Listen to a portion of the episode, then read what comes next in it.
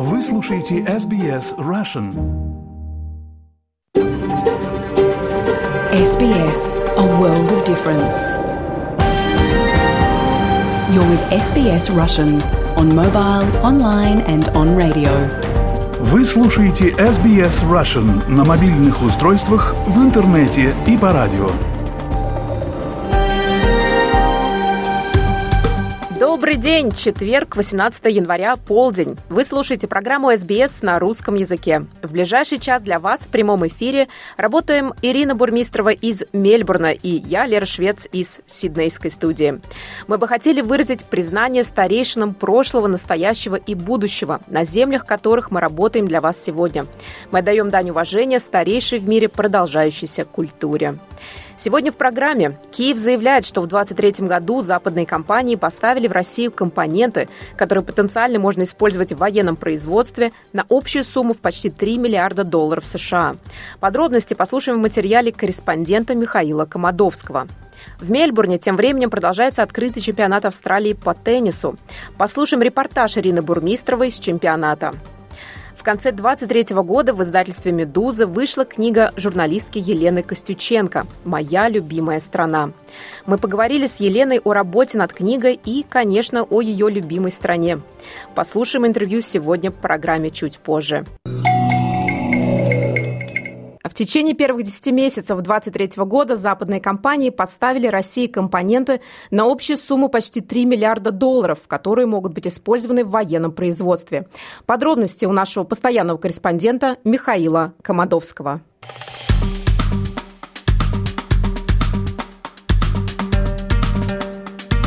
Западные компании поставили Российской Федерации компоненты и детали, которые могут быть использованы для военного производства на 2,9 миллиарда долларов в первые 10 месяцев 2023 года. И это все несмотря на санкции против Москвы.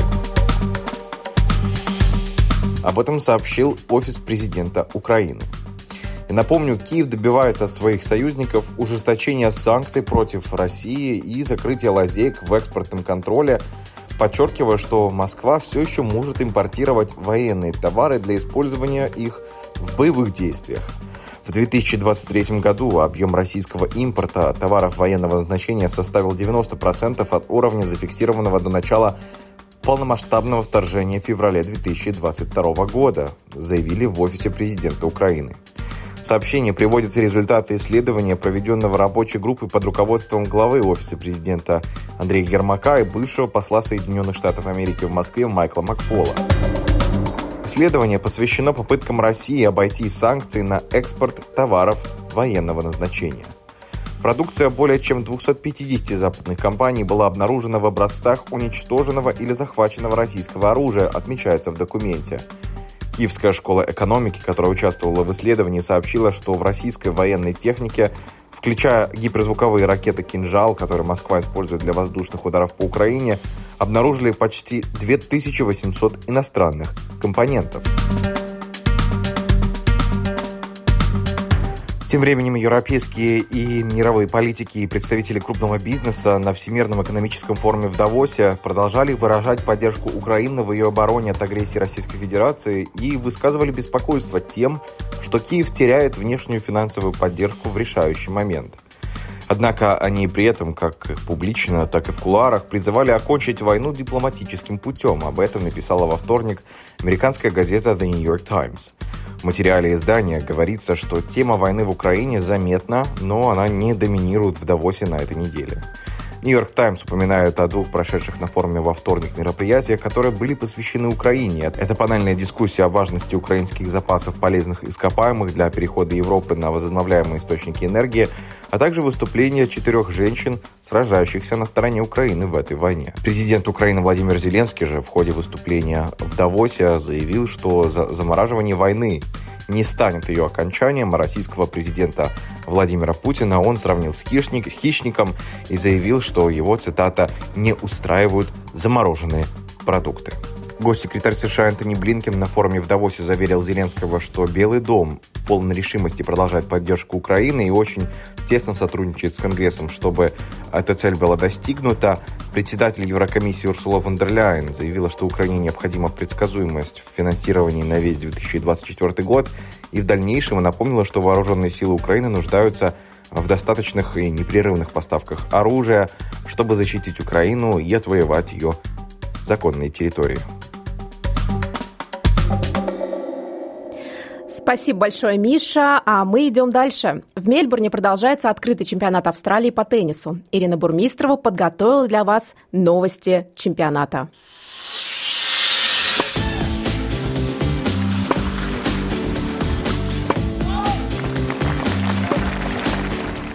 Четвертый день завершился вчера. В среду, 17 января, более 73 тысяч человек посетили турнир всего за один день.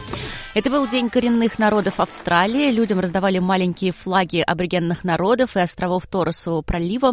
Проходили церемонии, традиционные для аборигенных народов Австралии.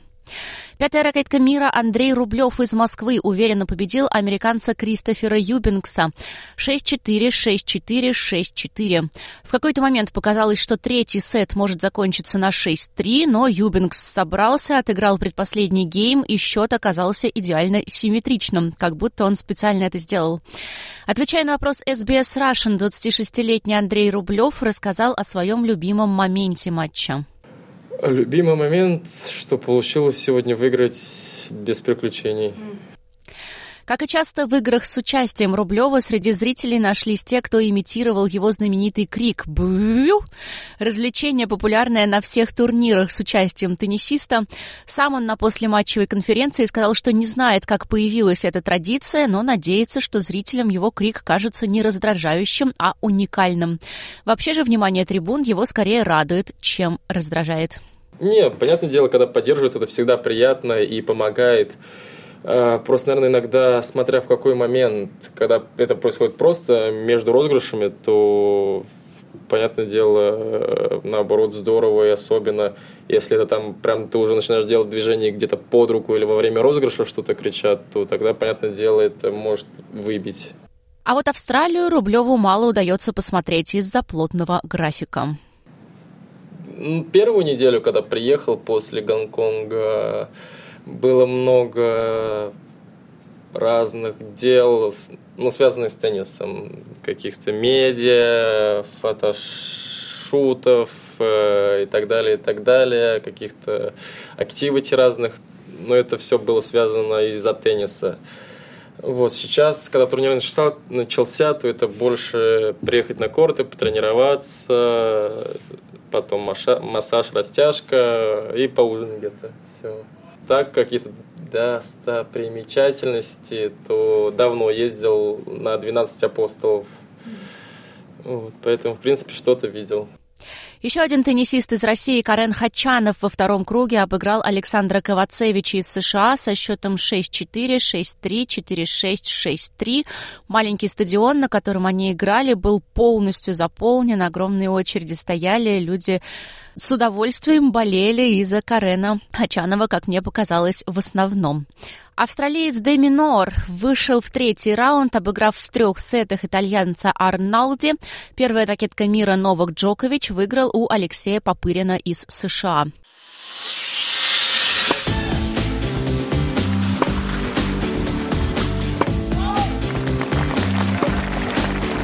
У женщин во втором туре победу одержали россиянки Елена Аванесян, Анастасия Захарова, Мария Тимофеева и Мира Андреева. 16-летняя теннисистка из Красноярска победила шестую ракетку мира, представительницу Туниса Онс Жабер со счетом 6-0, 6-2. Анастасия Павлюченкова и Алина Корнеева выбыли после второго тура Australian Open.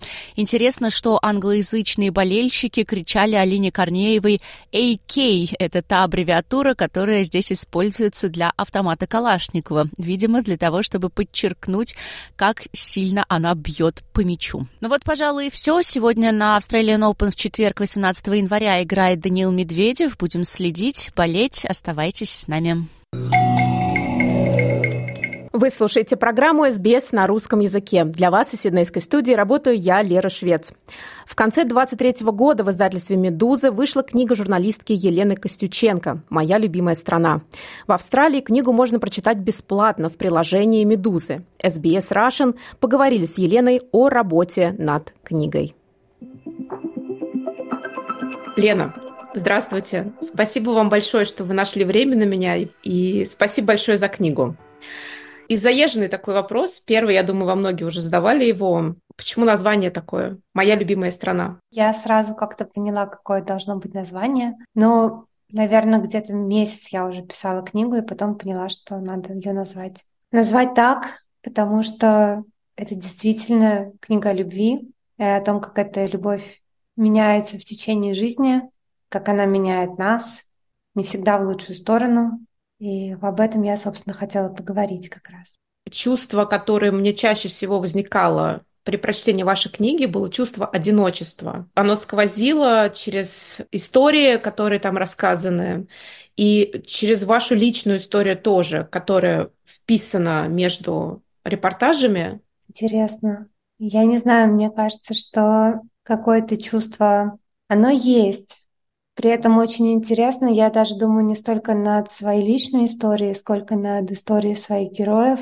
Я описываю в книге места, удаленные от Москвы, в том числе и места, где продолжение жизни требует усилий. И в этих местах люди очень помогают друг другу, потому что они понимают, что если они не помогут сегодня, то им не помогут завтра, и порядок жизни нарушится. Но при этом действительно, когда я разговаривала с этими людьми, я чувствовала вот это вот ощущение ненужности, наверное, какое-то общее. А, я не знаю, если оно у меня, мне кажется, все-таки нет. Но вообще это чувство, которое, я думаю, нам всем хорошо знакомо. Очень неожиданный вопрос. То, что я подразумеваю под словом одиночество в этом контексте, я не имею в виду ненужность. Скорее, когда ты изолирован вот ты сейчас будешь стучать в окно, и тебя никто не услышит. Вот эти дети в запрошенных зданиях, которые живут в своем каком-то параллельном мире совершенно, отрезанные от родителей, от полиции и вообще от всего. И, соответственно, тут у меня вопрос. Как дети вас подпустили к себе быть с вами там? Они не знали, что мы журналисты. С ХЗБ была очень странная история. Меня и Аню Артемьеву, фотографа, с которой я работала, вызвал к себе Муратов, главный редактор «Новой газеты», и сказал, что есть вот такое заброшенное здание, и какой-то сын его друга туда ходит, и там интересные городские легенды, и сатанисты, и чего там только нет, и вот надо туда съездить. А мы только что вернулись из какой-то адской социальной командировки. Мы такие, какие легенды, какие сатанисты, куда ехать? И, в общем, мы туда пришли, шли от станции, нашли какую-то дыру в заборе, куда пролезали какие-то ребята. Мы полезли в ту же дыру, потом ходили по этому зданию совершенно пустому, и там какой-то, ну, мат, имена и больше ничего. И тут в какой-то момент из коридора, из темного вылетает на нас девчонка где-то ростом мне по грудь, лет 12, кричит, я зам охраны, где ваши деньги, давайте ваши деньги. И мы поняли, что какая-то история там есть, и сказали, что веди нас к старшим. И, в общем, она нас повела на этот балкон четвертого этажа. А дальше мы просто общались, и в итоге нам как-то разрешили там присутствовать. Мы хотели им в какой-то момент сказать, что мы журналисты, но потом на наших глазах начали фасовать наркотики, довольно крупную партию, и мы поняли, что, что нет, не получится у нас этим ребятам признаться, потому что кроме ребят есть еще взрослые, которые тоже в этом здании делают свои темные дела. Но мы изменили все имена и надеемся, что этого было достаточно для того, чтобы как-то сохранить личности ребят, от того, чтобы про это узнали их школьные учителя или их родители. Для меня эта история, конечно, совершенно мучительная, потому что, конечно, когда мы начинали ее делать, мы не знали, что один из героев погибнет. Когда ты видишь всех этих детей, которых наше общество да, просто вытеснило в это здание, и они в этом здании решили построить свой замечательный другой мир, но построили его по тем же законам, по которым, собственно, устроен внешний, потому что это единственные законы, которые они знают. Это, конечно, очень тяжелая история. Честно, я не читала эту историю. до того, как я прочитала вашу книгу. Ну, вот, в общем, я когда ее начинала читать, я сначала вообще не поняла, что это ваш репортаж. То есть я подумала, что это какое-то воспоминание из детства. У нас разное детство бывало, почему бы и нет? Мы по-разному начинали. Правда, да. 90-е, ну, в смысле, мы все оттуда выросли, да, все это пережили. Вспоминала да. тоже какие-то куски для книги. Мне было очень странно вспоминать, ну, например, вот эту историю с мужиком, который, которого застрелили практически на моих глазах, да, когда я шла через дворы как бы очень странно это сейчас перелагать на текущие какие-то законы жизни, да, то, что мы там гуляли бесконечно одни и в разных компаниях, и тоже разные штуки происходили с нами. Я, когда читала про детей, мне сразу вспомнилось мое детство. Я выросла в Москве, но каждое свое лето я проводила в Курской области, в деревне. И это были две совершенно параллельные реальности. В моей голове вот это всегда было разрезано напополам, потому что я не представляла возможным себе вот эти две части познакомить. То есть мне, мне до сих пор кажется, что это невозможно, чтобы вот, вот эти два мира сошлись. И я вот это очень почувствовала в вашей книге деревня, да, и там по вечерам в 10 вечера обычно все дети от, там, я не знаю, от 10 лет до 20 они собирались возле здания, которое типа клуб, это разрушенный клуб, ну вот они все собирались на клубе и там тусили. Потом при этом всем утром просыпались, помогали бабушкам, дедушкам и родителям, не знаю, там спахивать картошку и так далее, или в поле коров пасти. И вот ночью они, все, что они делали, они пили водку, курили, играли в карты, слушали шансон, и порой приезжало, типа, приезжали какие-то мужики из соседней деревни, типа, насиловать местных девочек. Сейчас я, когда про это думаю, когда это говорю, ну, это ну, ад. Да полнейший ад. То есть, и я всегда была таким сторонним наблюдателем, потому что меня не особо как бы тоже пускали в череду своих, потому что я московская, приехала, и меня никто никогда не трогал тоже. Но для меня это было, что да, ну вот, такова, таковы реалии. И я вот в этих детях увидела, вот дети в заброшенном здании, мне очень это напомнило. Я поражалась, читая все ваши истории, я поражалась, как вам удавалось установить контакт с людьми, о которых вам надо будет потом писать. Все люди хотят, чтобы их выслушали. Каждый человек хочет быть выслушанным. И такого качества слушания, как может предоставить журналист, не может предоставить больше никто. Ни священник, ни терапевт, ни лучший друг. Очень важно, чтобы люди чувствовали, что ты их не осуждаешь, потому что человек от осуждения сразу закрывается. Какое-то базовое уважение, оно тоже очень помогает, потому что оно не так часто встречается, к сожалению, по отношению к людям, которые маргинализированы, по отношению к тем же детям или к женщинам, которых завербовали в проституцию, или к полицейским, которые привыкли, что их все ненавидят, вообще все, каждый. И когда ты просто по-человечески говоришь, что я готов тебя выслушать, и попытаться понять. Люди говорят то, что у них болит. Это двухсторонний процесс. То есть, когда ты разговариваешь с человеком, он тебе тоже может задавать вопросы. И ты тоже должна отвечать честно. А что у вас ваши герои спрашивали про вашу жизнь? Меня очень Ганасаны впечатлили. О чем с вами разговаривали там? Что у вас спрашивали дети, к примеру? Детей интересовал внешний мир, потому что они понимали, что Москва где я живу, это совершенно другая реальность. У них даже не было никакой зависти там каким-то бытовым удобством, например. Ну, то есть это мы говорим про поселок, где нет канализации и воды. Там воду набирают из речки или из водовозки. И это было как будто бы я прилетела с Марса, а им интересно, что там на Марсе, как дела, какая погода, слушают ли на Марсе музыку, а что я люблю есть, какие бывают работы на Марсе, как на Марсе выглядит квартира.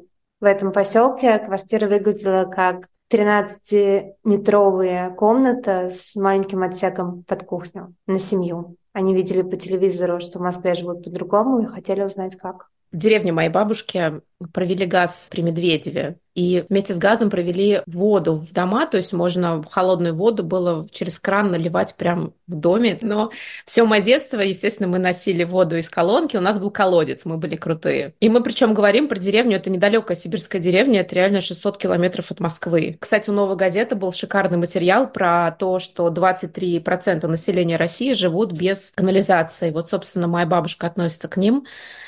И туалета там до сих пор нет. И я сейчас... Это, кстати, то, что очень сложно объяснить за рубежом, когда говорят, ну, там разрыв уровня жизни у нас здесь тоже есть. И ты говоришь, нет, речь не про разрыв уровня жизни, речь про то, что жизнь совершенно по другим законам, просто по другим. Как будто это, ну, типа разные странные, разные миры. Речь же не только про какие-то бытовые вещи, речь и про правила жизни, и про безопасность, и про какие-то возможности того, куда эта жизнь дальше пойдет. Они очень-очень разные, очень различаются. И это, конечно, эта привычка к неравенству, мне кажется, на самом деле очень способствовала тому, что в итоге мы пришли к тому, к чему мы пришли. Потому что когда сама жизнь тебя учит, что люди не равны, что если ты живешь, не знаю, в поселке Устявам, у тебя совершенно твоя судьба, она никак не может повернуться так, чтобы ты стал этим человеком из телевизора, который заходит в свой дом, кладет ключи от машины на стол, да, ну то есть вот, вот эти вот маленькие вещи, которые создают вот эту общую телевизионную реальность, ее в очень многих местах смотрят как, ну, фантастический фильм. Я помню, что один из жителей Устявама на полном серьезе спрашивал, вот по телевизору показывают Москву и вампиров. Вот Москва есть, я знаю, а вампиры? Ну, примерно так. Я про женщин.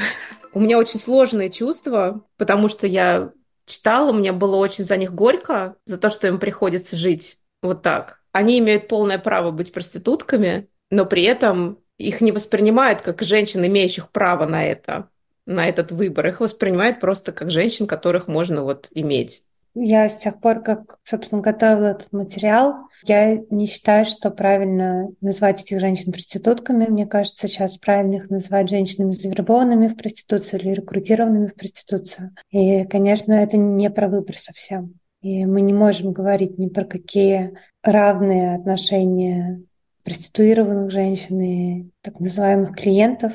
И это очень-очень страшная реальность, в которой очень много насилия, очень много принуждения, и в которой эти женщины не являются людьми на самом деле. То же самое говорит, например, их мамочка, которая сама когда-то была проституткой, что вот их заказ уставили, не до сдачи, поэтому они проститутки, нужны только для того, чтобы деньги на них зарабатывать.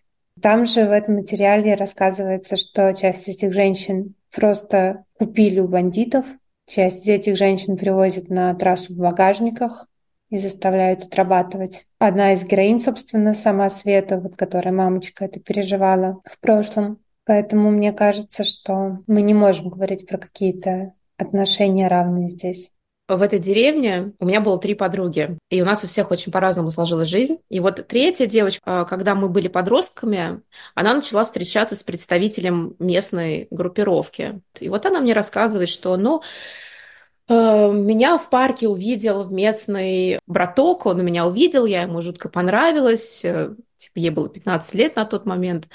Он начал ко мне приставать, чтобы я с ним дружила, чтобы я с ним встречалась. Я отказывалась. Он у меня, его друзья вылавливали меня в парке, заставляли к нему идти. По сути дела, рассказ, как ее постоянно выкрадывали, заставляли с ним встречаться. Он ее не трогал, не насиловал, не принимал никакую, не применял к ней никакую силу, но заставлял ее просто как бы быть рядом. Каждый вечер она там должна была сидеть с ним в баре, когда он там сидит со своими друзьями. И в какой-то момент она поняла, что она не может находиться в этом городе, и она узнала, что ее одноклассник решил сбежать в Москву. И она вместе с ним. И вот они сели на поезд до Москвы и доехали, оказались на вокзале. И у нее был адрес мой. И она поехала с другом к нам, звонила в дверь, но нас не оказалось дома. И она вернулась на вокзал, она спала на вокзале, значит, с этим мальчиком, и ее каким-то образом, я не знаю подробности, нашли представители вот этих вот курских товарищей, приехали за ней, этот товарищ ее изнасиловал, держал ее в квартире несколько дней, продолжал ее там насиловать, а потом они встречались, вернувшись обратно домой. Вообще, на самом деле, то, насколько мы как общество терпимы к насилию над женщинами, это, это просто запредельно. И та история, которой вы поделились, это совсем не, не редкость. Я когда работала в Кущевской, где тоже массово насиловали бандиты девочек, студенток медучилища, школьниц, студенток местного филиала вуза. В этой станице, несмотря на то, что все понимали, как это происходит, но в этой станице изнасилованных девочек называли отходами. С такими девочками нельзя было дружить, с ними нельзя было встречаться. Конечно, их нельзя было брать замуж. И, в общем-то, жизнь девочек, которые пережили насилие, доламывалась не насильниками, она доламывалась сверстниками, родителями, учителями, обществом. Как вы попали к этой истории про женщин, завербованных в проституцию? С чего все началось? Это тоже произошло довольно случайно. Мы с Саней Артемьевой как раз работали в одном небольшом городе, и одна из наших героинь, она работала на трассе, она работала там не проституткой, она там работала в магазине, но она сказала, что вот у них там есть вагончики с проститутками, и вот там такое опасное место. И мы, естественно, такие, вот мы хотим съездить. И мы туда приехали. Первый раз мы туда приехали, просто познакомились с девушками, проговорили с ними ночь. И потом уже мы взяли их контакты, и потом мы уже им через несколько дней написали, что мы журналисты, что мы хотим сделать про них историю. И они подумали и согласились. И мы вернулись, и, собственно, мы с ними вместе жили в одной квартире, с ними вместе ездили на точке. То есть девушки знали, что мы журналистки, клиенты нет. И девчонки нас, конечно, очень, очень сильно с Аней Артемьевой защищали, потому что периодически кому-то из клиентов казалось очень классной идеей подкатить к нам. Вторая моя подруга в деревне, у нее очень была хорошая благополучная жизнь, она работала в салоне красоты, и недавно я узнала, что ее муж погиб на войне. Он был мобилизован и пошел воевать в Украину со стороны российских солдат. И был там убит. В то же время, как наша другая подруга, она всю свою жизнь выросла в Украине, и она, она остается в Украине. И я очень часто думаю про вот нас в детстве и про нас сейчас, и про то, что муж одной пошел убивать семью другой, и что это, в принципе, оказалось возможным. И часто, когда говорят про мобилизацию, вообще про войну и про согласие людей идти на войну, приводят аргумент, что типа, а мы не умеем отказываться, мы не понимаем, как это делать. То есть, вот представь, ты вот он там жил, в этом поселке всю свою жизнь, тут подрабатывал, там подрабатывал, он не понимает вообще своих прав, он не знает, что можно взять и не пойти по этой повестке, потому что повестку просто в ящик положили. Он не знает, что можно не идти, что это незаконно так эту повестку вручать. Мне кажется, вот этот аргумент непонятен порой даже людям, которые вот в Москве живут и ну, относят себя к антивоенному движению, оппозиционному движению. Да нет, если бы хотели, они бы не пошли. У нас есть довольно большие области страны, где единственным способом для мужчины заработать – это вступить в армию, э, подписать контракт. В селах работы для мужчин нет. Люди либо едут на заработки на север, либо вступают в армию. Армия – это единственный социальный лифт, который Россия сейчас предлагает на самом деле для вот таких ребят из сел. Москву очень мало призывали по отношению к другим регионам городское население по отношению к сельскому очень мало призвали. И призывают вот этих ребят, которые, у которых там старшие братья служили, сами они служили. Эти же ребята из тех же сел до этого воевали в Чечне, до этого воевали в Грузии, до этого воевали в Сирии.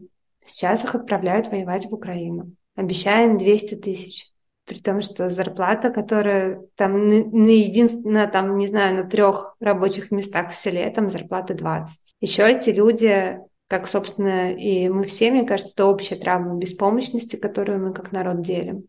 Эти люди просто не привыкли отказываться спорить с государством, потому что наше государство страшное.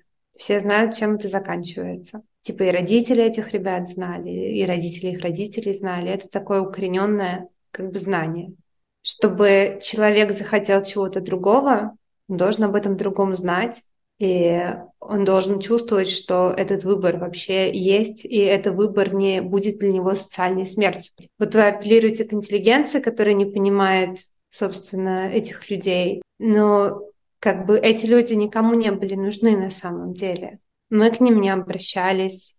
То, что у нас действительно армия по сословному признаку, как бы это тоже не было каким-то как бы секретным знанием. Но все понимали, что если там мы хотим откупить сына от призыва в Москве, значит, должен пойти какой-нибудь Ванька из, из-под Нерехты служить вместо сына моего, да, любимого родного. Просто всех все устраивало до недавнего времени. А когда то, что Ваня из-под Нерехты убивает украинцев, стало влиять уже на нашу жизнь, мы такие, о боже мой, как же они, почему же они идут убивать, почему они шли убивать чеченцев? Ну, это же тоже все с нами происходило на самом деле. Ну, вот просто в рамках моего поколения я перечислю те войны, которые я помню сама. До этого был Афганистан. Тут как бы разговор надо, мне кажется, немножко в другом поле вести. Как так получилось, что мы как бы бедных людей принуждаем умирать, убивать на войнах, которые на самом деле никому не нужны. У нас сословное государство. Просто эта война вскрыла очень много очень много беды, которая, собственно, всегда с нами была, которую просто, ну, мы не обращали внимания. Или обращали внимание, но все дело заканчивалось хорошими газетными заметками. Та часть, где рассказана еще раз история ПНИ, она называется «Фашизм». Фашизм уже давно, откройте глаза. Как вам кажется, возможно ли повернуть этот фашизм вспять? Да, фашизм можно победить. История знает эти примеры. Просто это очень много работы, это очень большая работа. И эта работа заключается не только в том, чтобы поменять Путина на другого президента. Потому что, конечно, роль Путина гигантская в происходящем. Мы все как бы ее держим в голове, но фашизм не создается одним человеком.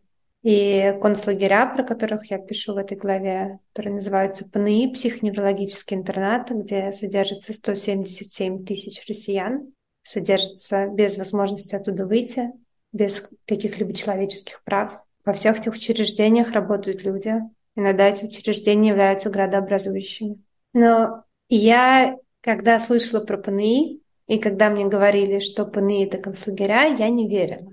Я думала, что как бы правозащитники, активисты немножко преувеличивают. Но активисты же часто преувеличивают чуть-чуть. И когда я оказалась внутри, я поняла, что на самом деле меня жалели. И всего мне не рассказывали.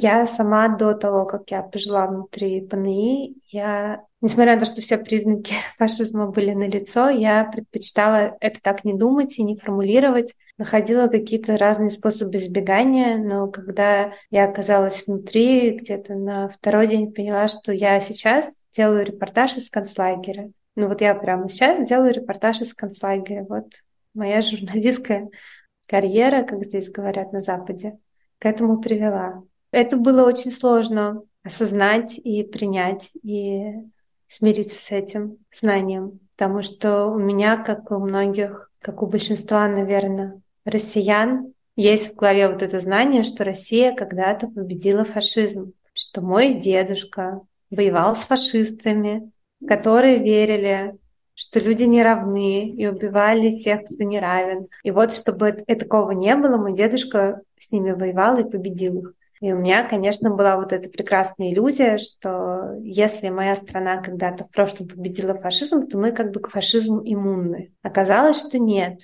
Оказалось, что иммунитета от фашизма не существует, и да, и может заболеть целая страна, целый народ.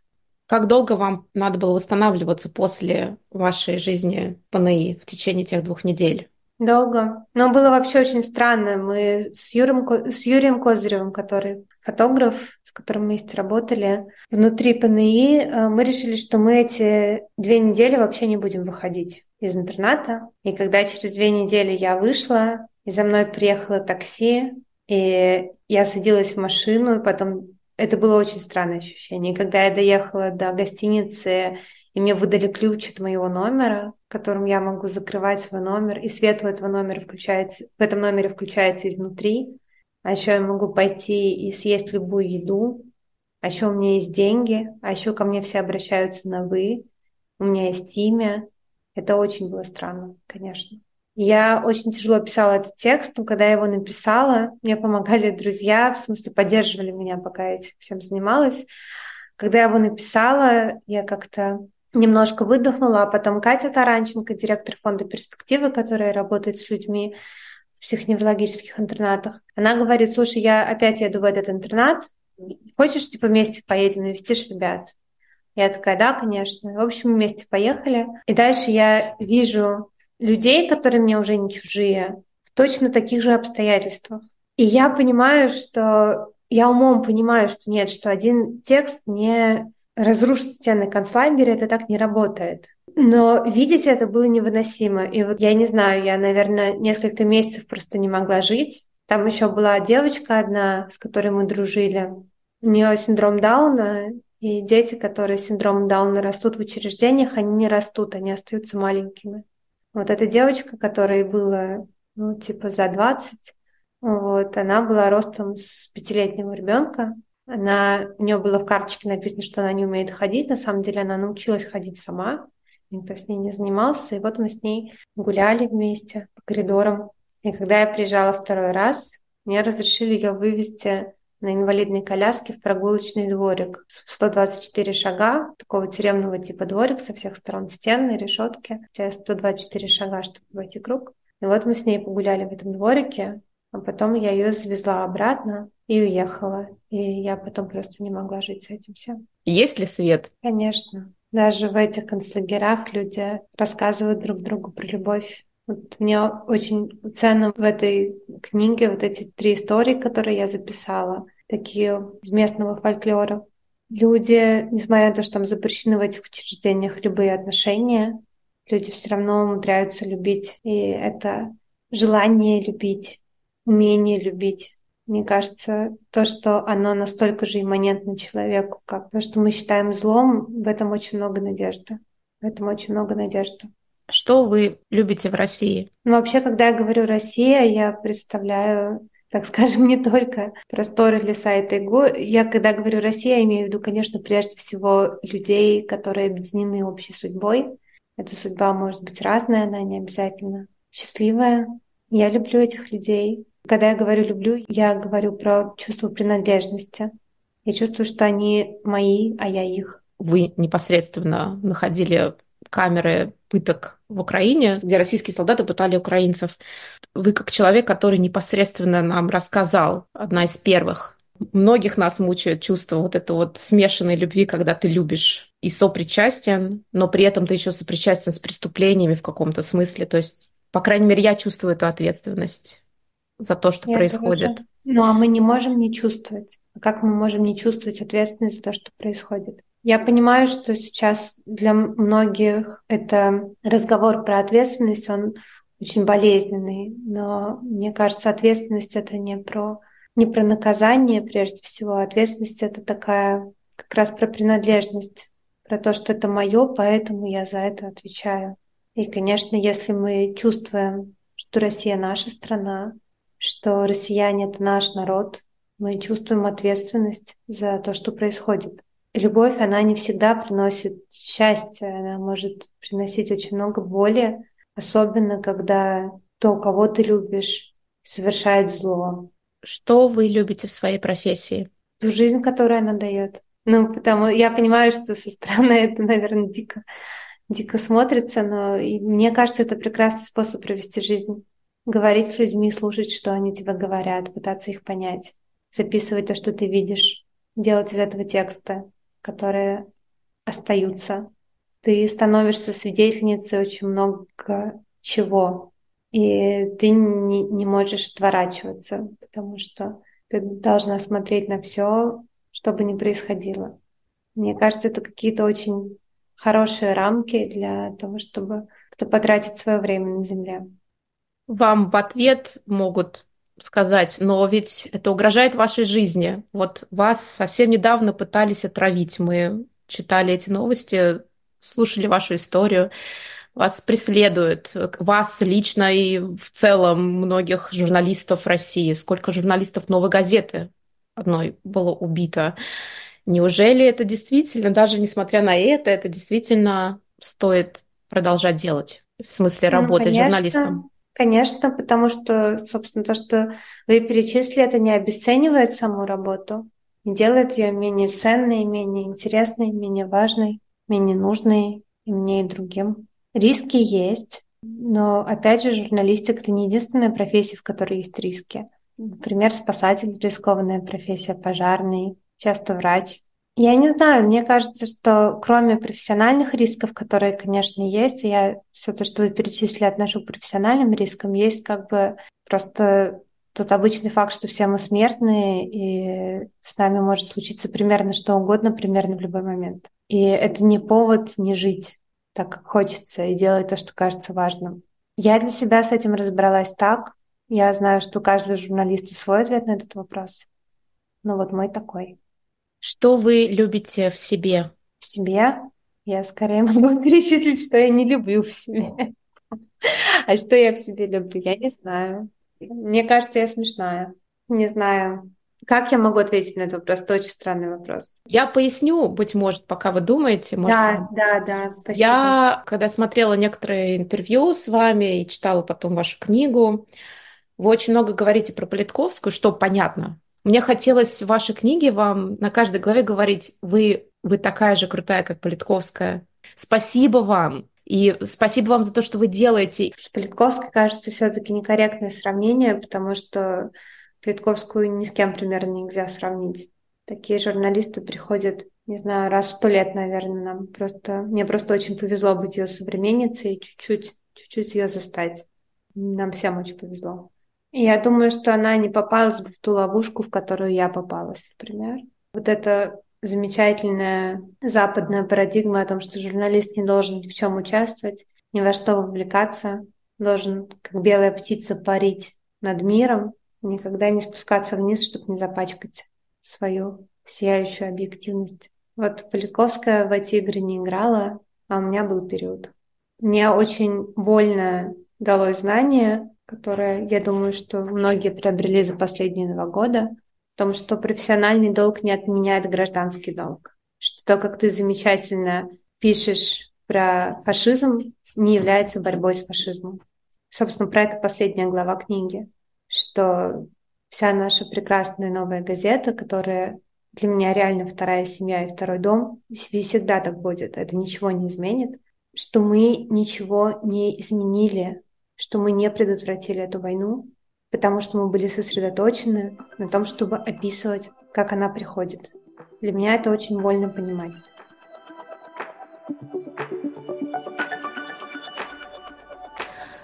А у нас все на сегодня. Спасибо вам большое, что присоединились к прямому эфиру СБС на русском языке. Для вас из Сиднейской студии сегодня работали Ирина Бурмистрова и я, Лера Швец. Мы вернемся к вам, как обычно, в субботу в полдень. Хорошего вам всем окончания рабочей недели. Поставьте лайк, поделитесь, комментируйте. SBS Russian в Фейсбуке.